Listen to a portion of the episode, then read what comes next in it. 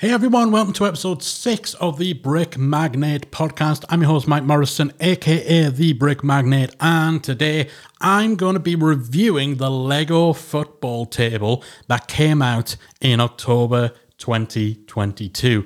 Now, this was a divisive set. It got a very mixed reaction, and in today's episode I'm going to dive into my thoughts on why that was. So this was set number two one three three seven. It came with two thousand three hundred thirty-nine pieces, and the original retail price was two hundred forty-nine dollars in the U S and two hundred fifteen pounds here in the U K, although right now, as of the time of recording, which is February the fifteenth twenty twenty-three, um, it is currently discounted in the U K to more than forty percent off its original price. Now, that drop actually happened, if I remember rightly, that actually happened as early as Black Friday last year. So around a month after it came out, there was already a deep discount on that football table, and that was definitely down to the very mixed reaction that this set got, and I think that's been generous. It's currently, I think, sitting with a rating on the Lego site of about three and a half stars out of five. Uh, I remember it being lower to begin with. You know, this one really did not go down well with a lot of its intended audience. Now, I was really, really looking forward to this set. It's a very cool concept that originated from the Lego Ideas community. I always love to see sets being greenlit from that. One of my favorite sets, the Office uh, set, that came, I believe, from the Lego Ideas community. And the set that I'm most hopeful will appear one day, the Parks and Recreation set, that again is is currently working its way through Lego Ideas. So I love stuff that comes from Lego Ideas, and I was really, really looking forward to this one. It was very well promoted. Uh, there was a big advertising campaign, certainly here in the U K, where they used famous footballers like Thierry Henry and Marcus Rashford uh, in that ad series where, you know, they were facing off over a game of table football, playing uh, with the little Lego set. I believe they did a lot of kind of influencer events where they had um, all the bigger names. I wasn't invited. They had the bigger names in the um, Lego fan community and the content creators um, come together and kind of have like the table football tournaments. Uh, some of my, my favorite Lego creators, I saw them showing off their branded football shirts. So they put a lot into this. They didn't, they, they didn't have any half measures in promoting this set. And it came out just before the World Cup as well, so the timing really couldn't have been better. So where did it go wrong? Because it really didn't quite hit the mark for a lot of people. Um, so I'll just share my thoughts as to why that may have been. Starting off with the build experience, it was a bit of a boring build. Here's the thing about a football table. Fundamentally, it's just a table. It's a surface with four legs. Whichever way you slice it, there's not really many ways to jazz up the creation of something which is so basic and boring. That's not the fault of Lego. It's not boring or basic because it was done in Lego. It's kind of boring and basic because a table is boring and basic. Obviously, I'm overstating that. The football mechanisms add a bit of jazz to it. But even then, you know, the football bit, we're talking flat green surface and four rods with handles on them and some minifigures attached. So the build experience does kind of suffer by virtue of the thing it's based on being pretty mundane. A football table lacks the complexity to make for a fun and varied Lego building experience. That's just the way it is. Even the little side piece where you, you kind of build an accompanying spectator stand, where you have a little crowd of minifigure fans, it's kind of too small and too simple to elevate the build overall. Now, this little spectator stand, it doubles up as storage for the extra heads and the extra headpieces that this set comes with um, that are used to help you customize your minifigures too. And there's a lot of selection, a lot of combinations, a lot of ways to customize those minifigures. It's probably the best thing about this set. Um, and, you know, the the range that they went with, and all the variety of, of minifigure heads and minifigure hairpieces is something to applaud. With so many minifigures in this set, you know, there's twenty-two in total, plus I'd say that I think there's an extra ten to fifteen head and the same amount of hair options extra above the twenty-two that you end up using. Uh, Lego really kind of jumped on just that quantity of minifigures to, to to take the opportunity to embrace diversity in ways that I've not seen before in Lego sets. Maybe it's just I'm not seeing enough um, with unlicensed uh, minifigs. I'm pretty sure that this set had the very first minifigure with vitiligo, and uh, there are also minifigure heads in there with hearing devices, um, with with glasses. Um, I think there's some with like piercings as well. So there's a lot of variety and a lot of diversity being reflected. Of course, there's a, a range of different skin tones, there's a range of different hairstyles. So I really do like that they took the opportunity to do this instead of just going with the the generic standard yellow Lego minifig um, configurations with the standard kind of Lego hairstyles. Um, even though, you know, it does mean you end up with a lot of spare heads that get kind of creepily buried beneath the rafters of that spectator stand. That's actually a little macabre when you think about it. All those people enjoying a game of football, unknowingly uh, sitting over a batch of buried, disfigured, dismembered um, Lego heads. That's dark, man. Let's not think about that. Let's put that aside. So, setting aside definitely the, the, the laudable and an admirable way in which, you know, Lego have looked at what was needed for this set, looked at how many minifigures there were and said, you know what, this is actually a great opportunity for us to to demonstrate some diversity amongst our Lego sets and to give people ways of, of seeing uh, themselves better represented in what they were creating.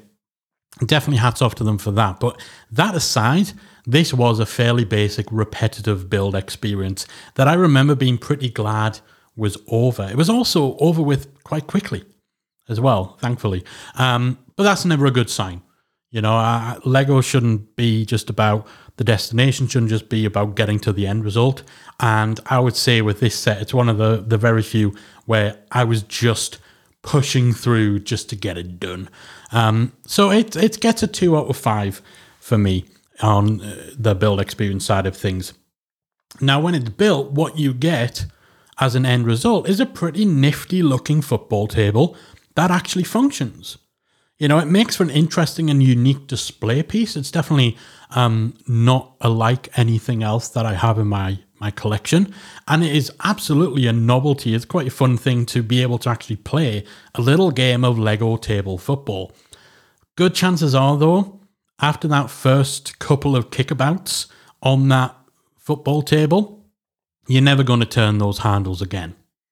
And I think that this is where they really lost a lot of people, because they focus so much on the playability of this thing. That's what the ad campaign was about.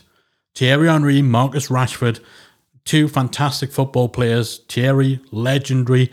Rashford, I'm a Manchester United fan. Rashford's a legend for me as well. But they have having their big footballing showdown, and they're doing it on this Lego football table. It was all about the playability. But truth be told, it falls short on that front in a lot of ways. First and foremost, obviously, is the size. This is a much smaller set than is capable of supporting a fun game of table football. Of course it is. You're not going to build a, a real legitimate full-size table football in Lego, right? Um, so the size is obviously a thing. You're always gonna you're always gonna have an issue with that. And it means there's only two rows of players per side. So you're playing five-a-side on a small playing surface. Still, you know, it was still work, if not for the fact the rods that the players are on, they're a little stiff, they feel a little flimsy and fragile. So when you're playing it, you're playing it really gingerly. You're playing it um, carefully, because you don't want to break this creation. And anyone who's played on a football table, a bit of foosball, do they call it foosball in the U S as opposed to table football? I don't know. Anyone who's played it knows it gets a little rowdy, right? You, you're spinning those knobs around with a bit of a bit of oomph, a bit of welly. You're putting a little bit of stank on it, right? And you can't do that because this just feels a little too fragile. You've got to very gently kind of turn those knobs. Obviously, you don't want to be shifting the table around, so that factors in. So again, that that and the size, it all kind of diminishes it in terms of its playability. Now, obviously, minifigures are too light to to just have on their own on the on the rods for kicking the ball around. So they're kind of stuck onto these chunky grey blocks that spoil the whole aesthetic. You need those for the weight to actually make it so that you can kick the little football around, but it just makes the set look a little bit ugly. And then even the, the little sliding score counters that each player has on their side, I, do, I don't think I built these incorrectly. It wasn't exactly a, a complex part of the build, but they're so stiff. They're really, really stiff. And the way that they've been built is, it just isn't great. So you have to really force them into place. And when you do, you also risk kind of pulling the little, the, you know, little round bob, like ball thing off. Yeah, it's just not ideal. So as a playable set, which I feel this was very heavily marketed as, this is a big, big miss for me and for a lot of other people. If you read the reviews on the Lego website and a lot of the feedback that I got, it missed the mark as a playable set. However, I do quite like it as a display piece. It looks unique. It looks a lot better than it functions. So it's not a total letdown. I don't regret buying it, but it definitely didn't meet the expectations that it set.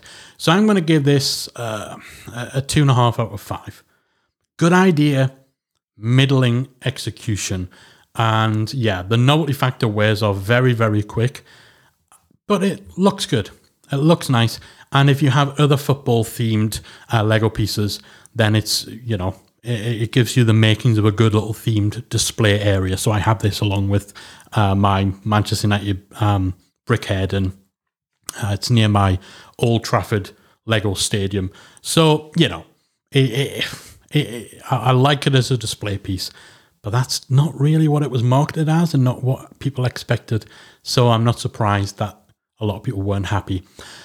In terms of value for money now, based on the original price, it works out around about the ten cents or ten pence per piece mark, which tends to be where most Lego sets are landing these days. Um, so it's it's okay, middle of the road. However, when you consider that a lot of those pieces are the spare heads and the spare hair parts, it feels like you're getting a bit less for your money. Now, obviously, if you have a lot of minifigures, if you like to make a lot of custom minifigures, if you do a lot of your own custom builds, then these are going to be useful. You can use those parts for other sets. So maybe it's not as much of a waste for you, but for me, a lot of those spares, they're never coming out of that, uh, that spectator stand. They're going to remain darkly buried there forevermore. Uh, that spectator stand as well, it, it feels like a bit of a waste of bricks.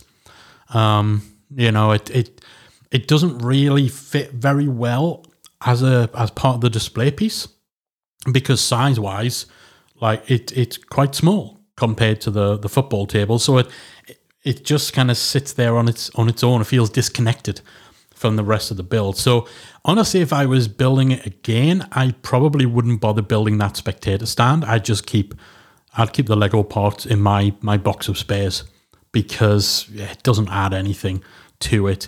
It does kind of almost feel just like tagged on to justify more pieces, justify a higher price. I don't know.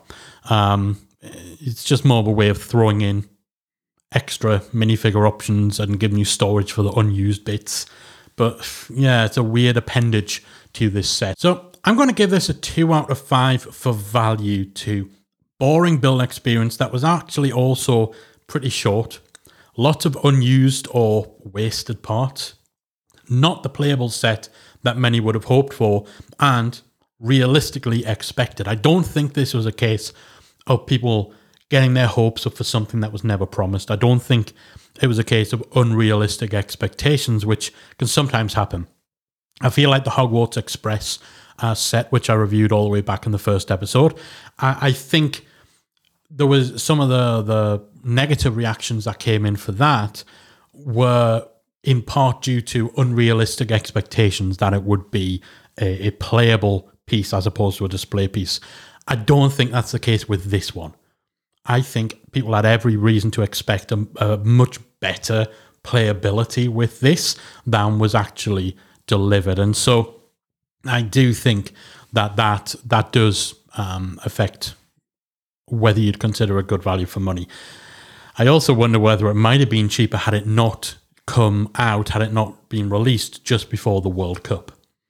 Like, if this was just something that was released, you know, this coming summer twenty twenty-three, when there's not a World Cup going on, uh, maybe maybe the price would have been a little closer to what it's currently on sale for right now in the U K, where you can pick it up for around one hundred thirty pounds. Um, I think that shakes out to around about one hundred sixty dollars U S, which I think is actually a, probably a fairer price for the set than what it was originally retailing for. So that is my review. Wow, it feels it's like the, the most negative one I've, I've done so far. Um, guess that's me not getting into the Lego Fan Ambassador Network. I'm not sure if you're allowed to criticize uh, the, any of their work uh, when you're official. But yeah, I, I, I mean, just telling it how I see it, and I, I think the reactions that they've got Um, on, on a, a broader scale pretty much reflect what I've said as well. Build experience, two out of five. End result, two and a half out of five. Value for money, two out of five. For a measly six and a half out of fifteen.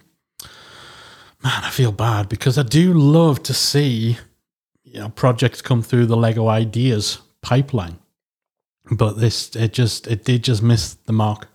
Uh, nice display piece, but that's not what people wanted it to be. It's not what it was promoted as, which I think is the most important part. It was so heavily marketed as a playable football table. And while technically it ticks that box, it doesn't deliver. It doesn't deliver. Anyway, I'm very excited right now because I am just a day or two away from my first ever Lego event. I'm going to Bricktastic Um, in Manchester, U K, this weekend, this Saturday, my first ever kind of Lego fan convention. I have no idea what to expect. I mean, I've got a broad idea. I expect there'll be some Lego there and some people who like Lego. Um, but yeah, it's it's odd. So obviously, like I, I've talked a little bit about my background in previous episodes.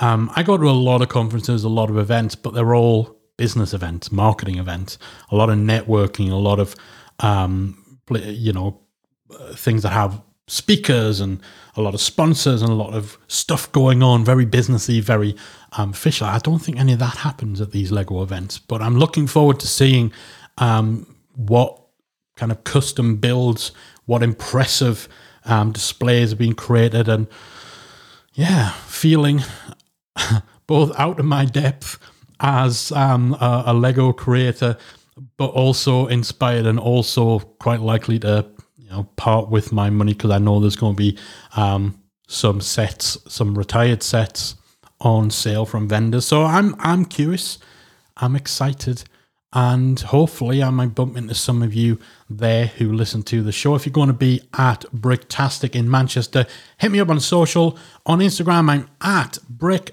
underscore magnate. On TikTok, it's at Brick Magnate. No underscore. I managed to score. I managed to, to land the good version of the handle on TikTok. Or you can head to brick magnate dot com for all the latest episodes and more.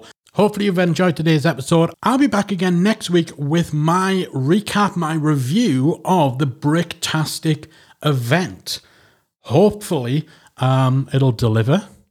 No pressure. I'm also going to be kind of doing a, a little rundown, a little recap of some of the smaller sets that I built over the past few months that um, were probably small enough, quick enough, short enough builds to not really warrant full episode reviews. I call these snacky sets. These are the ones when I just need to snack on a little bit of Lego. I just want to do like two or three hours and just bang out a full set. And it's just a little morsel, a little tasty little Lego snack.